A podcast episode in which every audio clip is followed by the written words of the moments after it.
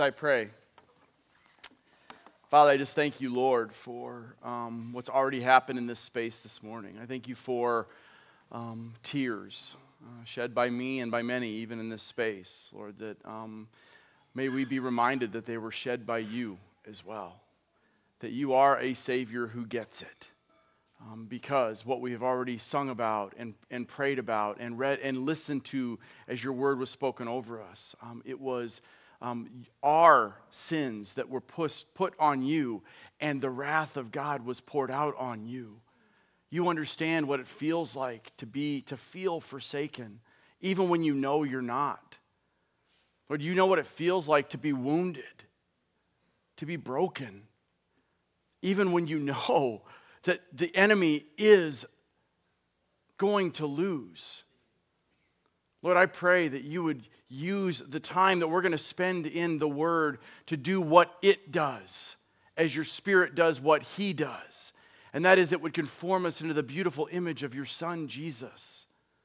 Lord, that the only answer for all that we see happening in our world and in our lives truly is to behold Christ the King. That you are who you say you are, that you have done what you said you would do, and that you will finish what you have started. Lord, I thank you for that because I need that in my life. We need that in our lives. And it will be accomplished by the power of your Spirit. And for the glory of the name of Jesus, you will do these things. And that is why we gather. And all God's people said, Amen. Please have a seat if you would. Let me ask you a question. It's in your um, bulletin on your, on your notes sheet. In the back of it. it is our first talking points question, and it is if you had to finish the phrase, this phrase with one word, what are some of the words we would use? Words, like, like try to keep your answers like to a word or a phrase. Jesus is our blank. Our home. That's Hope, hope. Sorry, home works too. Hope, good. Jesus is our hope. I heard Savior. Savior. What else? Friend. Strength? Friend. Friend. Guys, listen to these words. Let them, like, I'm not going to remember them all. So listen to them and let them, like, wash over your soul, right? We have hope and we have Savior and we have um, strength and we have friend and we have, what else? Peace and rock. Peace and rock. What else? Foundation. Foundation our joy. Let me stop right there just because I know something my brother's going through a time that that is not the first word he would naturally use. So that's of the Spirit, brother. Thank you. Safety. Safety. What else? Like we could go on. I mean, honestly, like we could go, like he, because he is, he is the beginning and the end, the first and the last, the one who is and was and is to come. He is the Almighty. He is the counselor. He is the Alpha and the Omega. He is, like, he is all of those things. Oh, by the way, he's also the King right? Like that's what we're talking about here since we're in the Gospel of Matthew, but he is the king. So I want you to turn, if you would, to Matthew. I probably should get there too, to Matthew chapter 7. We're going to be in chapter 8, but we're going to start in chapter 7 where we have kind of left off. We've talked about this a few times. Look at the very end of Matthew chapter 7, starting in verse 28. And and this is after what we call the Sermon on the Mount. We've spent weeks upon weeks upon weeks in the Sermon on the Mount. Started way back, I think, in like maybe September, or October. Took a break for the Advent season, and now we're, um, and then we finished up the, the rest of the sermon, and now we're, we're finishing up. And at the end of this amazing time of teaching, not, it's, it's not the only big block of teaching. Matthew shares actually five sermons that, that Jesus talks about. But at the end of this first one, where he launches his public ministry as an adult. It says, um, when Jesus finished these sayings, the crowd was astonished at his teaching because he taught as one who had authority and not as their scribes or not as their normal teachers. And I've asked this question before as he talks about authority. Does he have authority in your life? Is he the authority in your life? Meaning, when His word and His will comes up against your, the, the, the, words that are being whispered in your ears by your flesh and by the world and by the enemy, are, is His authoritative word preeminent in your life? Right? Is, is His will. Are you willing to say, even if it's something that you don't want to let go of? When, when, when you hear an answer to a prayer and it's not the answer you wanted, but you know it's an answer, are you willing to say, Not my will, but thy will be done? Right? Like ultimately, those are the tests for whether He has authority. Now, guys, what, we're ta- what we've been talking about in this series is, is this idea of um, the kingdom of heaven and how Christ is the king and, and what Matthew is trying to convey. The reason Matthew is inspired by the Holy Spirit to write his gospel is for that very reason. It is to show Christ as king. The other gospel writers write from a, from a different perspective to a different audience. What, what Matthew is trying to convey to us right now, to them then, is make no mistake, Christ is the king. Now, he does that in a very unique style because he was Jewish. And so he writes, he doesn't write like sequentially, more like Luke and Mark would write. So Mark and Luke are far more, um, were far more Roman in their education. And so they tend to teach sequentially. So if you read through the Gospel of Mark or the Gospel of Luke, Luke it is chrono, they're chronological, more or less. The Gospel of Matthew is not at all. Matthew is writing to, from the premise of Christ is king. Now, I'm going to show that through this series, like through these loops of narrative, like here's what happened, and then discussion or sermons or, um, or, or Jesus teaching. And so this first one we saw was Matthew 5 through 7, was this, was this, was this long sermon where Jesus is saying, he's showing the people what, what I just read. The reason they're like in awe, going, He has authority, is because they had never heard teaching like this. They're like, Wow, what's up with this guy? Not only is he teaching from a place of like, I don't have to listen to what the Pharisees say or what your other rabbis say. I'm teaching something like that's expanded. But then he also does it, he, what, what he's teaching them is very different from what we think of as being. I mean, he talks about how, how the, the least shall be the most and the most shall be the least, and how blessed are the merciful and blessed are you when you're persecuted, and, and all the, and how we're supposed to forgive our brother and sister when they wrong us, and all these things that are very upside down from this earthly kingdom. And, and what he was showing us is, I am king, this is my kingdom has come, and my kingdom people look distinctly different. Now, what he's going to tell us is it, what, what, Matt, what Matthew now is going to do is he's going to say, so in light of chapters 5 through 7, Jesus is he's going to he's going to share some accounts of Jesus' life in chapters 8 and 9 where Jesus is saying, "And now I'll prove it." What I just said, here's how you can believe what I just said because I'm going to prove to you that I am king. So, so this next block of scripture that we're going to take several weeks to get through, chapters 8 and 9, basically, it ends towards the end of chapter 9, what we call chapter 9. Matthew didn't write it as a chapter, but at, towards the end of chapter 9, is basically to, to authenticate his authority that he just spent chapters 5 through 7 telling us about.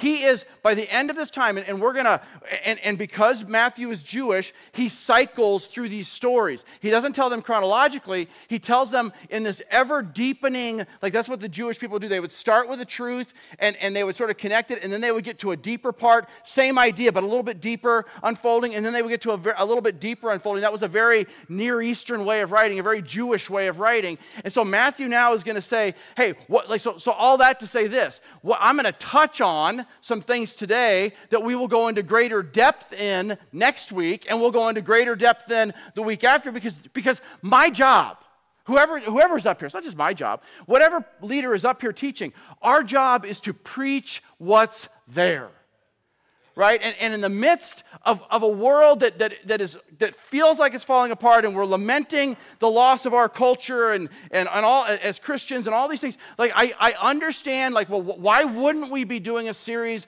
on the dangers of transgenderism? Or why wouldn't we be doing a series on, on how to vote biblically? Or why wouldn't we be? Because, because there is no better way to do any of that to confront what's going on in our culture than to put in front of us all the time who Jesus is.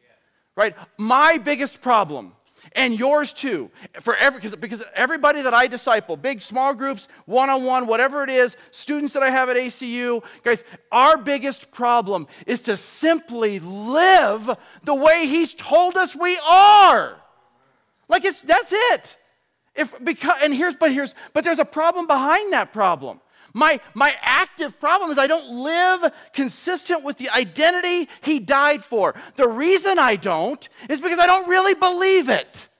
I don't don't, in those moments that I'm doubting, I don't really believe he has ultimate authority. That's the bottom line. It all comes back to are we just going to believe Jesus? And that may sound like a church answer. I'm just telling you, it's the only answer that will play in your life and it's the answer that, that he is going to give, and it's why Matthew writes the way he does. What Matthew wants to show us is hey, guys, Jesus is the one. God's story from the beginning, what the Jewish people would have heard was God's story from the beginning. They didn't see it play out the way Obviously, it's why they crucified Christ. They didn't see it play out the way we see it as Christians, but they see this idea of God created, man rebelled, Jesus came to redeem and he will come again to restore. And what Matthew's trying to show us is that Jesus, that, that, gospel, creation, rebellion, redemption, restoration, is Christ's story. So he's trying to convey this in so many ways of connecting it to the Old Testament and modeling a little bit of Moses' life and all kinds of just crazy ways. But one last thing before we actually jump into the passage. As we're looking at, at Scripture, anytime we talk about things like context is king.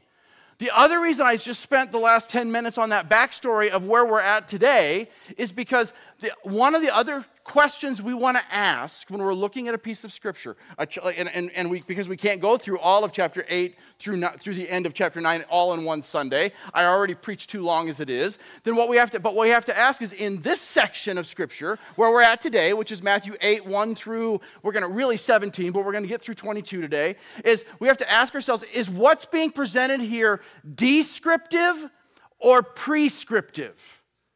So that's, a, that's another hermeneutical question that we want. Hermeneutics is just is the lens through which you view Scripture, and so when, or through through any writing actually, but biblical hermeneutics would be like how you view the Bible. And so we want to ask ourselves the question: Is what we're seeing here descriptive? In other words, is Matthew just describing what was going on for the so that it will con, so that it will convey the point he's trying to make, or is it prescriptive? Is it prescribing? What we're supposed to do, like how we're supposed to live today. Now, here, now I'll just tell you right now, not, it's not always really clear.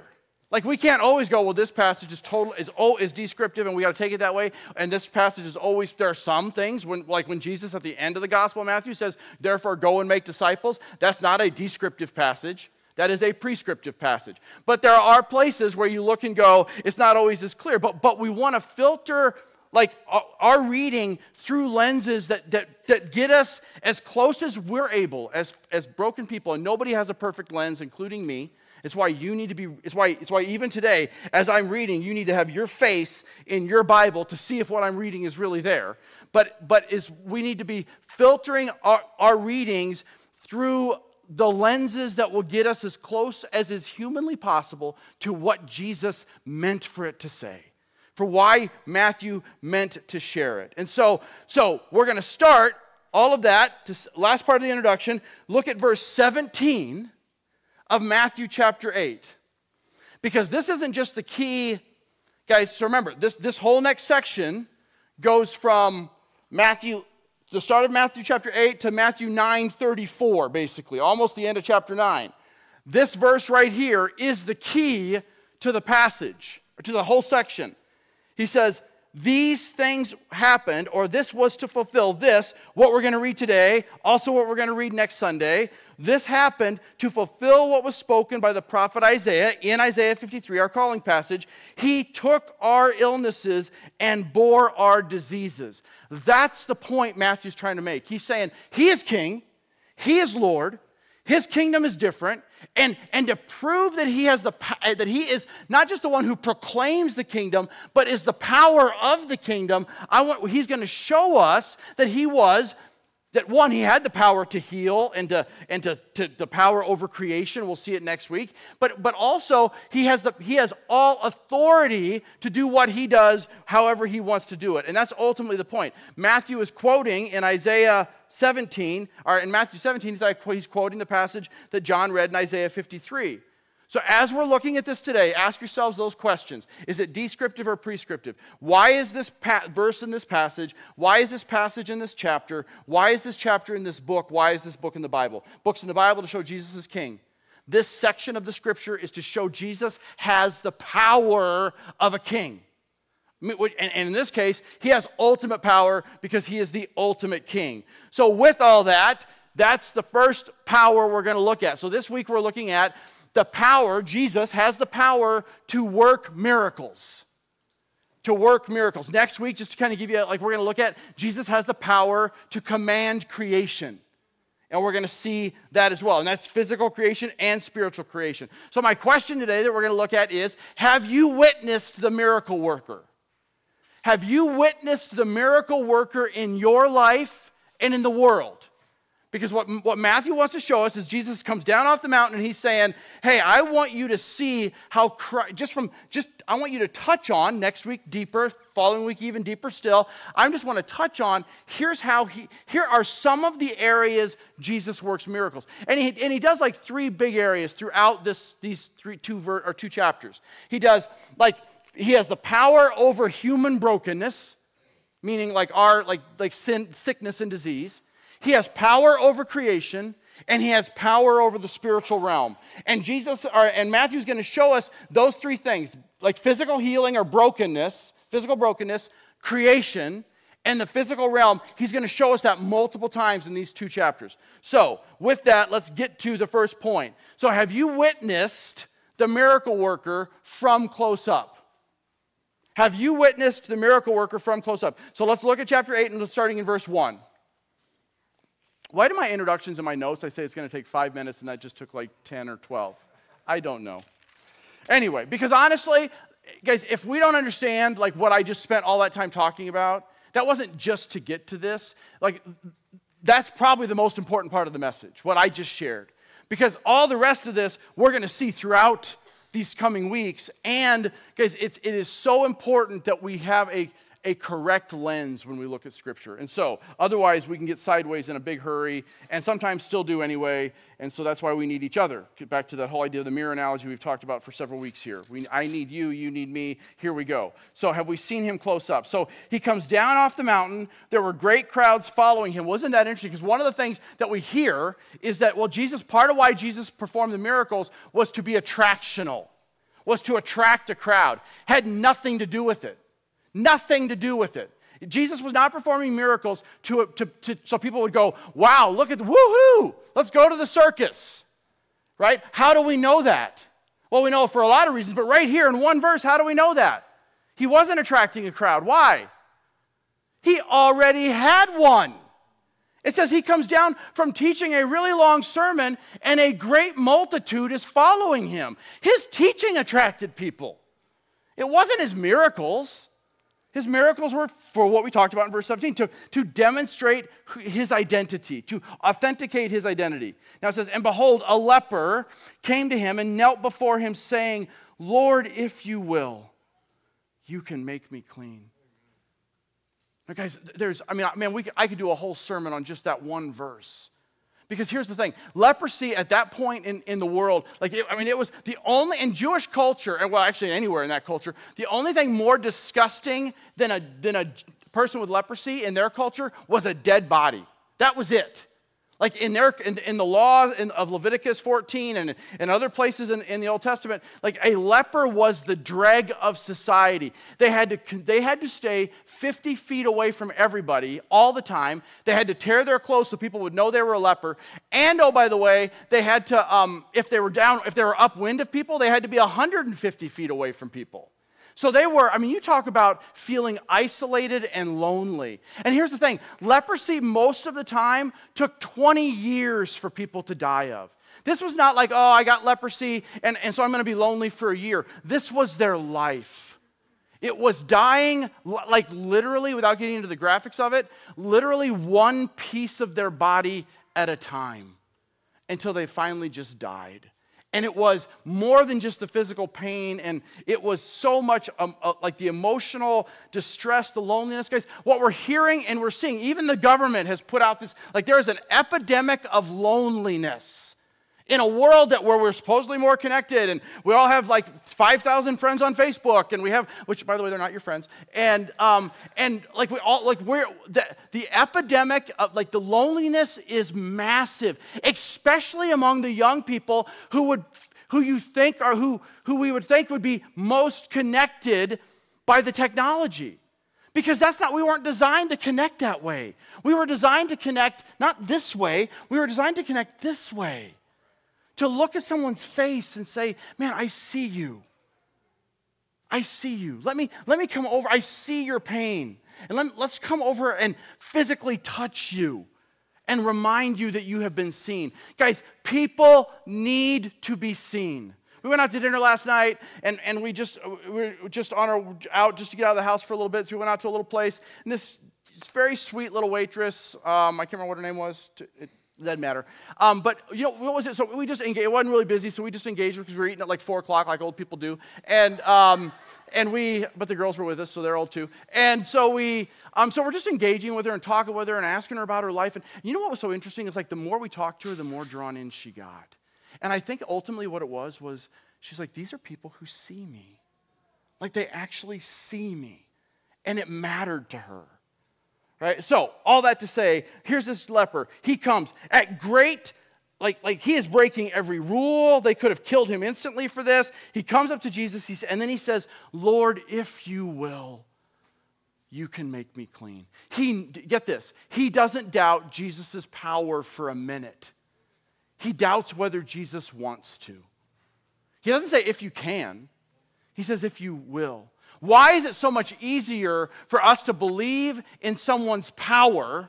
He believes in his power than in someone's love. The question this leper has is Do you love me enough to heal me? I believe you can do it, but do you love me enough to care? It is easier for you and I to believe in someone's powerful authority to be, than to believe in their just unconditional love. Why? Because we don't see that very often. That's part of why it's so hard for people to come to believe in the gospel. So he says, if you, if you can make me clean.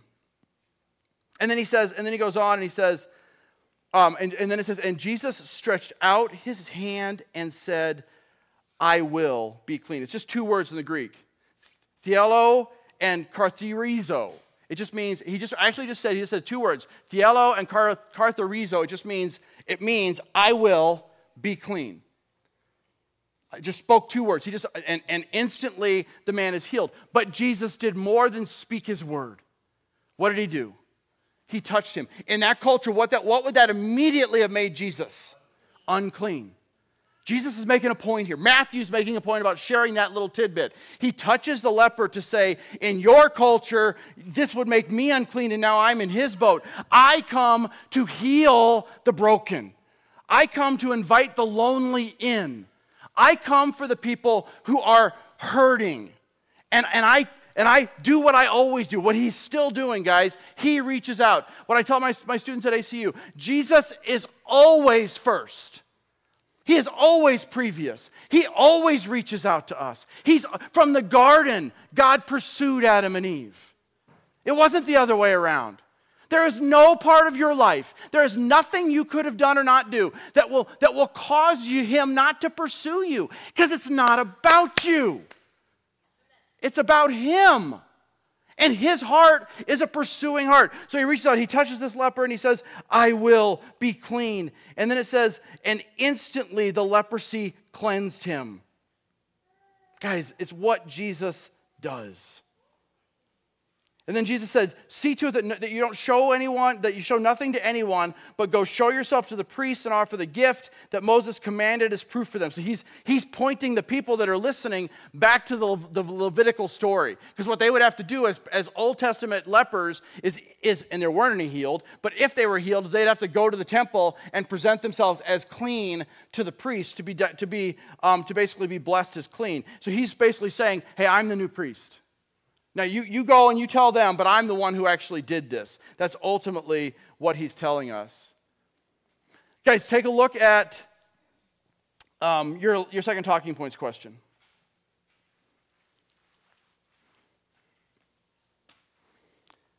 Have you noticed that Jesus seems to respond differently to the most needy, the most sinful, the ones who most recognize their brokenness?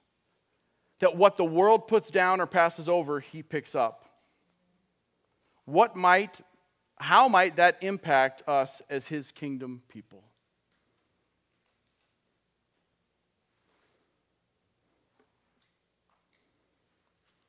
What the world puts down, Jesus picks up.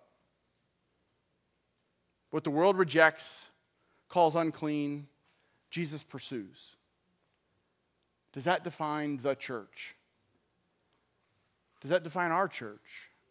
Does that define your family? Are we the, oh, how could they? Or are we the, of course they do? Of course we're that way. Because they don't know Christ. Or because they're, maybe they say they know Christ, but they, they, they have a long way to grow. Right? Like that should, that should be what defines us because it's what defines him. Guys, I say this often, I'm going to say it again. Jesus has compassion on the people who know they're broken. He is only ever harsh to the people who think they don't need him. And that's true for believers too. The minute you, as a professing believer, start going, Yeah, but I don't need Jesus for this area of my life, he will come in authority. So we need to be ready for that. Guys, we need to be ready to, to, to embrace people the, the way Jesus does. I, I was going to have you turn there. I won't in the interest of time, but just make a note. 1 Peter chapter 5. Guys, in 1 Peter chapter 5, starting in around like verse 5 or 6, it talks about Peter is writing towards the end of this first letter to a church that's being persecuted. This is years and years after Jesus, um, after, after the death, burial, and resurrection of Jesus. It's at least 30 years later. And he's talking about resist the devil, and he will flee you. Humble yourselves under the mighty hand of God. But then here's the part that in 1 Peter 5, verse 10, he says, And after you have suffered for a little while, this is what happened to this leper. This is what happened to you if you got saved. This is what will happen. This is what will happen if you come to faith in Christ. This is what happens in your moment of need. But after you have suffered for a little while, the God of all grace, who has called you to his eternal glory in Christ, will himself perfect, confirm, strengthen, and establish you. Like that's a verse we need to hold on to. He'll do it. And that's what we'll see in this next point. It says, so the power, so, so, so have we seen him, like this, the, the miracle worker, from up close, like the leper did, and then also from far off, like the centurion. And I hope this next point goes faster. It says, and when, and when, and when he had, so I'm in verse 5, and when he had entered Capernaum, a centurion came forward to him, appealing to him. So, what happens here? So, so, just so you know, all of what's going on in this part of Jesus' ministry is if you put the map of Israel up, is happening up in the area of Galilee. So, Nazareth is kind of west of, I don't know, what would west be to you guys? West would be over here, right? So, west would be, um, so Nazareth is here. Jesus would go back and forth between, between the Sea of Galilee and Nazareth often. Jerusalem is down 70 miles south of all of, of, of, um, of the Sea of Galilee. So, on, the, on sort of the north west edge of the Sea of Galilee. I was blessed to get to go there in 2017. We actually walked there from Nazareth, quite a journey. Um, our, our, I'll just let you know a little, let you know a little secret. Our Savior was in shape. And, um, and so um, at, on the very sort of northwest edge, there's a city called, or it's a city, it's a, it's a it's not even a village, called Capernaum. It's where, it's where Peter was from. And there are some um, there are some old um, ruins, not very well excavated, because frankly, it isn't really in the interest of the Israeli government to, um, to allow like archaeological digs that prove Christianity. Right? It's just the way it is. So, so you like even on this, you see like how much of it has not been excavated, even off to the bottom edge of that. But but they believe that this was like where Peter lived, etc. So Jesus is coming down. He's gonna he's gonna um, he's in this part of of, of Galilee, which was very Roman, I mean, it was all Roman controlled, but this particular part was more Gentile than Jerusalem was. And it says, and then, and then it says, and a centurion came to him. A centurion, the reason Matthew shares that story is because a centurion, by, by, by definition, had at least 80, if not the name he got, a centurion, a hundred soldiers. So this was a man of authority. So when, when Matthew says a centurion came to him, what he's conveying is a man with earthly authority came to Jesus. And Jesus is going to show his, his like kingdom authority. So we keep going. It says, Lord, my servant is laying paralyzed at home, suffering terribly. And he said to him, I will come to heal him. Well, right there, that response is massively different because in that culture, a Jewish person, especially a Jewish rabbi, which is what everybody would have thought Jesus was at that point, would never enter the home of a centurion unless they were ordered to for some reason. And the centurion knew that. because Jewish people wouldn't go into the homes of Gentiles because that would make them unclean. And it says, And the centurion replied, Lord, I am not worthy to have you come in under, under my roof, but only say the word, and my servant will be healed. Now look at why he says that. For I too am a man under authority, with soldiers under me, and I say to them, Go, and he goes, and to another, Come, and he comes, and to my servant, Do this, and he does it. So he is so, so what he's showing, this is important for the scene. This is why Matthew shares the scene of the centurion servant being healed. It's because he wants to, one, he wants to show that proximity doesn't matter, that his that, that, that Christ is so authoritative in his kingdom, he can not only heal by touching, he can heal by just speaking to somebody who's a ways away, and they'll be healed. But the other reason is because he wants to convey this man of authority recognized Christ's authority. Otherwise, his request makes no sense. And especially his response. When Jesus says, hey, or when Jesus says, I'll come to your home, he's like, I'm not worthy. He, is, he, isn't, he doesn't know Jesus is the Son of God, but he says, I, I see in you an authority like mine. And Christ is like, yeah, it's not exactly like mine. But look what he says. He goes on, he says, um, verse 10 And when Jesus heard this, he marveled and said to those who followed him, Truly I tell you, with no one in Israel have I found such faith. But guys, we, here, I, I want you to get this. It, now, because what we, and we're going to see that sort of phrase a lot in these next few passages. That idea of like, I haven't seen much faith, that often gets translated through a poor hermeneutic. That because the centurion had faith that his servant would be healed, that's what healed the servant. That is not what Jesus is saying. Jesus, the centurion's faith is not what healed the servant. Jesus is who healed the servant. Right? That's the key. So, what is he talking about? He's saying, so because he says, by your faith, it, it has been done. He's saying, by you seeing me for who I am and just believing that and asking me for something, I'm giving it to you. It isn't about, because what gets preached, sadly, is if you, don't, if, if you would just have more faith in the thing you're praying for, that's, that last part's bad. If you would have more faith, oh, we should pray for more faith in Christ, more revelation in who He is. But, but what often gets prayed is you've got to pray believing this prayer, like this thing, and He'll answer. That has nothing to do with it. He answers by His will. Guys, we still believe Jesus heals. Right? He does still heal. We, we pray for that. We pray for physical healing, we pray for spiritual healing. But He heals by His will, not by the amount that we believe in the prayer that we're asking for. We pray believing in Him. Does that make sense? Because that is, that is so important for us to understand. Because, because to not understand that is to literally put our faith in the wrong thing. Because to believe that my amount of faith in the thing I'm praying is what will bring about that prayer into fruition puts it on me. That's exactly the opposite of the gospel. It's about Him. So, what I want to pray, so this is, guys, so understand, this is not the, the, the, the, centurion going, um, going, or this, this is not a moment where we go, Lord, give me the faith to believe an answered prayer like the centurion does. What we should be praying is, Lord, give me the eyes to see Jesus the way the centurion did. Because the reason his prayer got answered is because his eyes saw Jesus to have the authority Jesus has. That's the difference, and it makes a huge difference. Now, having said all that, look at your last talking points question because there is sort of this other part that we talk that, that, that can't just go unspoken. It says, How do faith, belief, obedience, and results relate to one another? Now, I'm not going to ask for answers out loud because we don't have time, but, I, but I, I, want you to think about that and maybe even have some conversation around the dinner table or the lunch table today.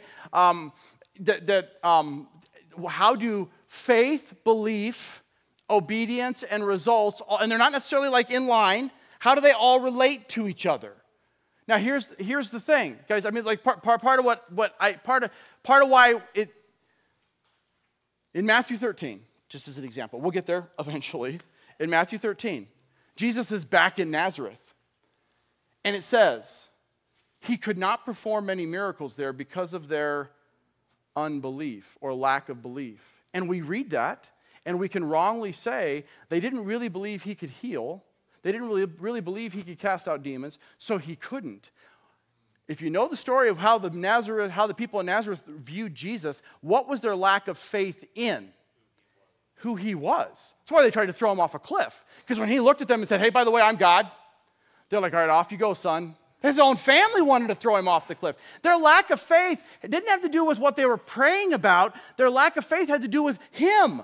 That was what caused the miracles not to happen because they didn't see Jesus for who he is. So it just makes the point ever more clear. Okay, last point. So, have you seen the miracle worker up close? Have you seen him like have you felt the touch of Christ in your life? Have you seen him work in like bigger like wor- like ways around like like you've watched him do things in, whether it's in your life or other people's lives where you're just like wow, he really is orchestrating all of human history. Crazy as that may sound to us as westerners. And then that brings us to our last point, and that is have you witnessed the miracle worker who has all authority everywhere? All the time. That's the last part. So we'll look at verses 14 through 17. It says,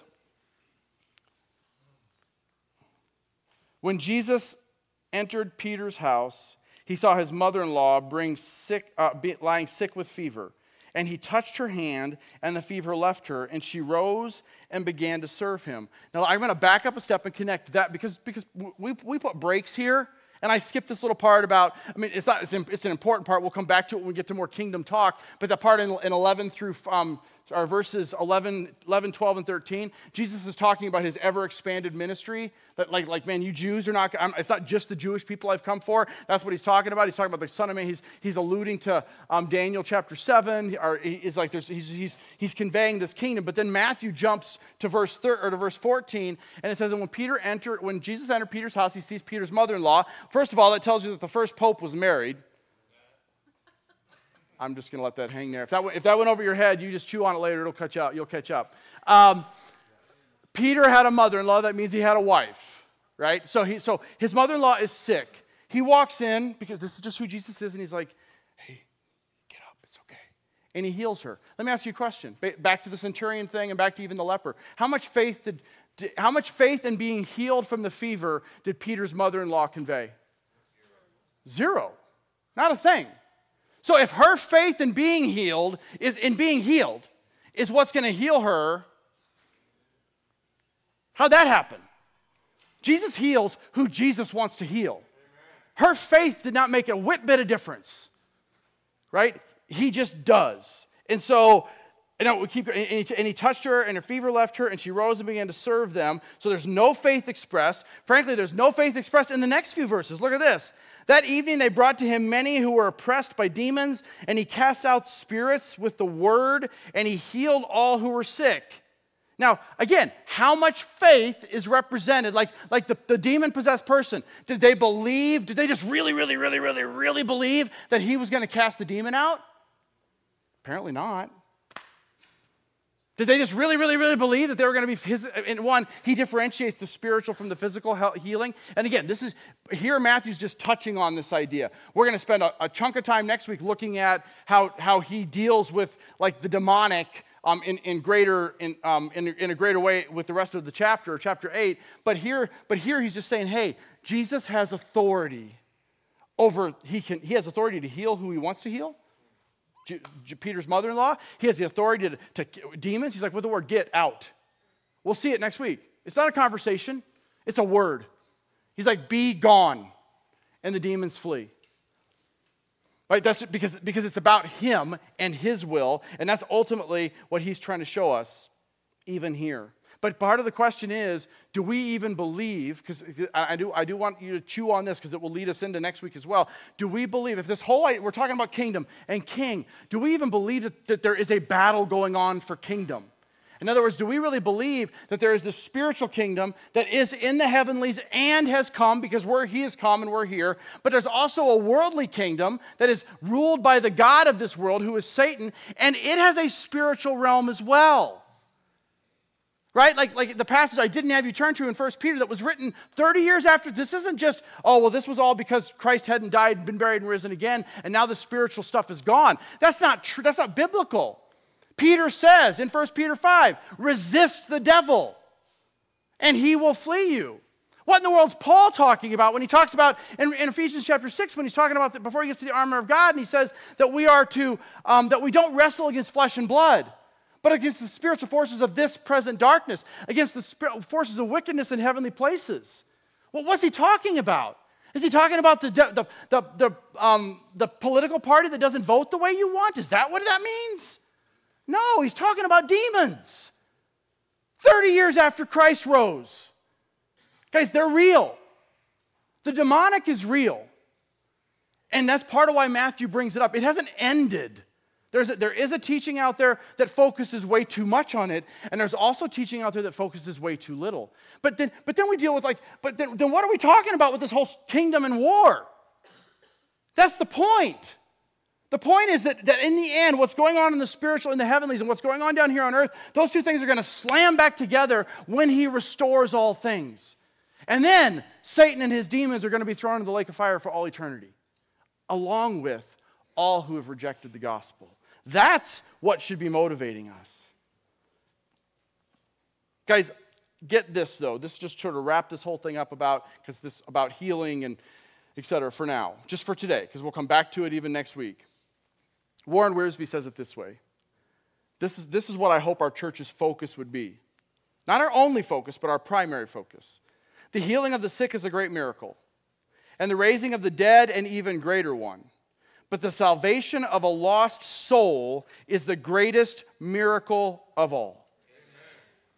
Right? Like that's what we need to, we, we, we should be praying a whole lot more for that right than, than maybe we are so that brings us to our last thing and it's, and it's sort of an it's sort of an um, uh, an aside because matthew so so if you look at so look at um, look at verse let's see look at verse 18 the cost of following jesus and we'll pick it up here next week and I'm going to I'm going to have the music team come up in just a minute.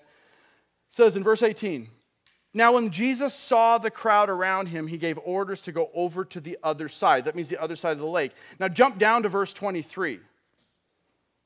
And when he got in the boat, his disciples followed him. So verses 19 through 22 are just an aside.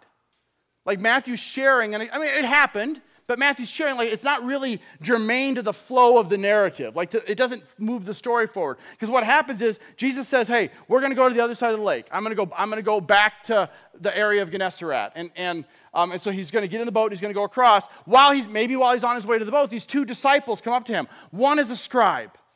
Right, and this is what these verses talk about. One is a scribe. What a, scri- a scribe that was a disciple of his, which would have been like really not good for the scribe because a scribe would have been like a religious leader. So, and he comes and he says, he says, I, I will leave everything. I want to follow you. And, and, and Jesus says, hey, man, the foxes have holes and the birds have nests and the son of man has no place to lay his head. Do you really want to follow me? What that scene is telling us is the scribe had something to lose. He had, like, he was probably well off financially. He probably had a family. He certainly had prestige. And what Jesus is saying is, do you really want to follow me? Because I'm not even sure where I'm sleeping tomorrow. And then this other disciple comes and says, Hey, let me bury my father, and then I will follow you. And, and when Jesus says, Let the dead bury their dead, doesn't that sound almost callous? Like, ouch. Like, know, my dad passed away a couple years ago. If like Jesus said, Hey, hey, you know what? Don't worry about him. You're following me. That's not what Jesus means. That's not, it was a colloquialism. What it meant was, or an idiom of the time, what he meant was, it meant, let me stay in my family until my family passes away and I become the patriarch. Like I become the leader of the family. I inherit all the stuff, and then I'll come, once I have some earthly security, then I'll come follow you. Then Jesus is like, yeah, that's not what that, he's like, you're, you're two, both guys. What Jesus is saying is, it costs something to follow me. Are you willing to let go of what you have to grab hold of what Christ wants to give you? Like, that's ultimately the question. The, the, the, the, reality is what Jesus, what Matthew's showing us here in this little snippet, in these three verses, and then we'll pick it up here and run through the rest of the chapter next week, Lord willing, is he's saying, um, think twice before you follow Jesus. Because it's going to cost you. Because it's going to cost you something. Guys, if we have fully witnessed the beauty and the majesty of the miracle worker, what that will look like in your life, and I'll ask the music team to come up with this. What that will look like in your life is for you to say, Not my will, but thy will be done. Ultimately, that's it. It just it, it, it, I, could, I can't make it any simpler. If you have beheld the witness of the miracle worker, meaning you have, you have seen the greatest miracle in the history of the world, you have become born again. What that looks like is when, is when your wants run up against his will, you're willing to let go. That's the point Matthew's trying to make here at the end as he closes this. That's the question that he wants to ask. But why? Because Jesus wants you to be like, like poor. No, because, it demonstrates your belief in his authority. Let's pray. Father, I just thank you, Lord, for um, the beautiful truth that, um, that we, as followers of Christ, we are born again. We're born not of the flesh, nor the will of man, nor blood, but of the Spirit. That your Spirit indwelling a sinner like me, a sinners like us, um, is, an, is an amazing miracle that took the death of Christ to accomplish. And that only would have been efficient for us.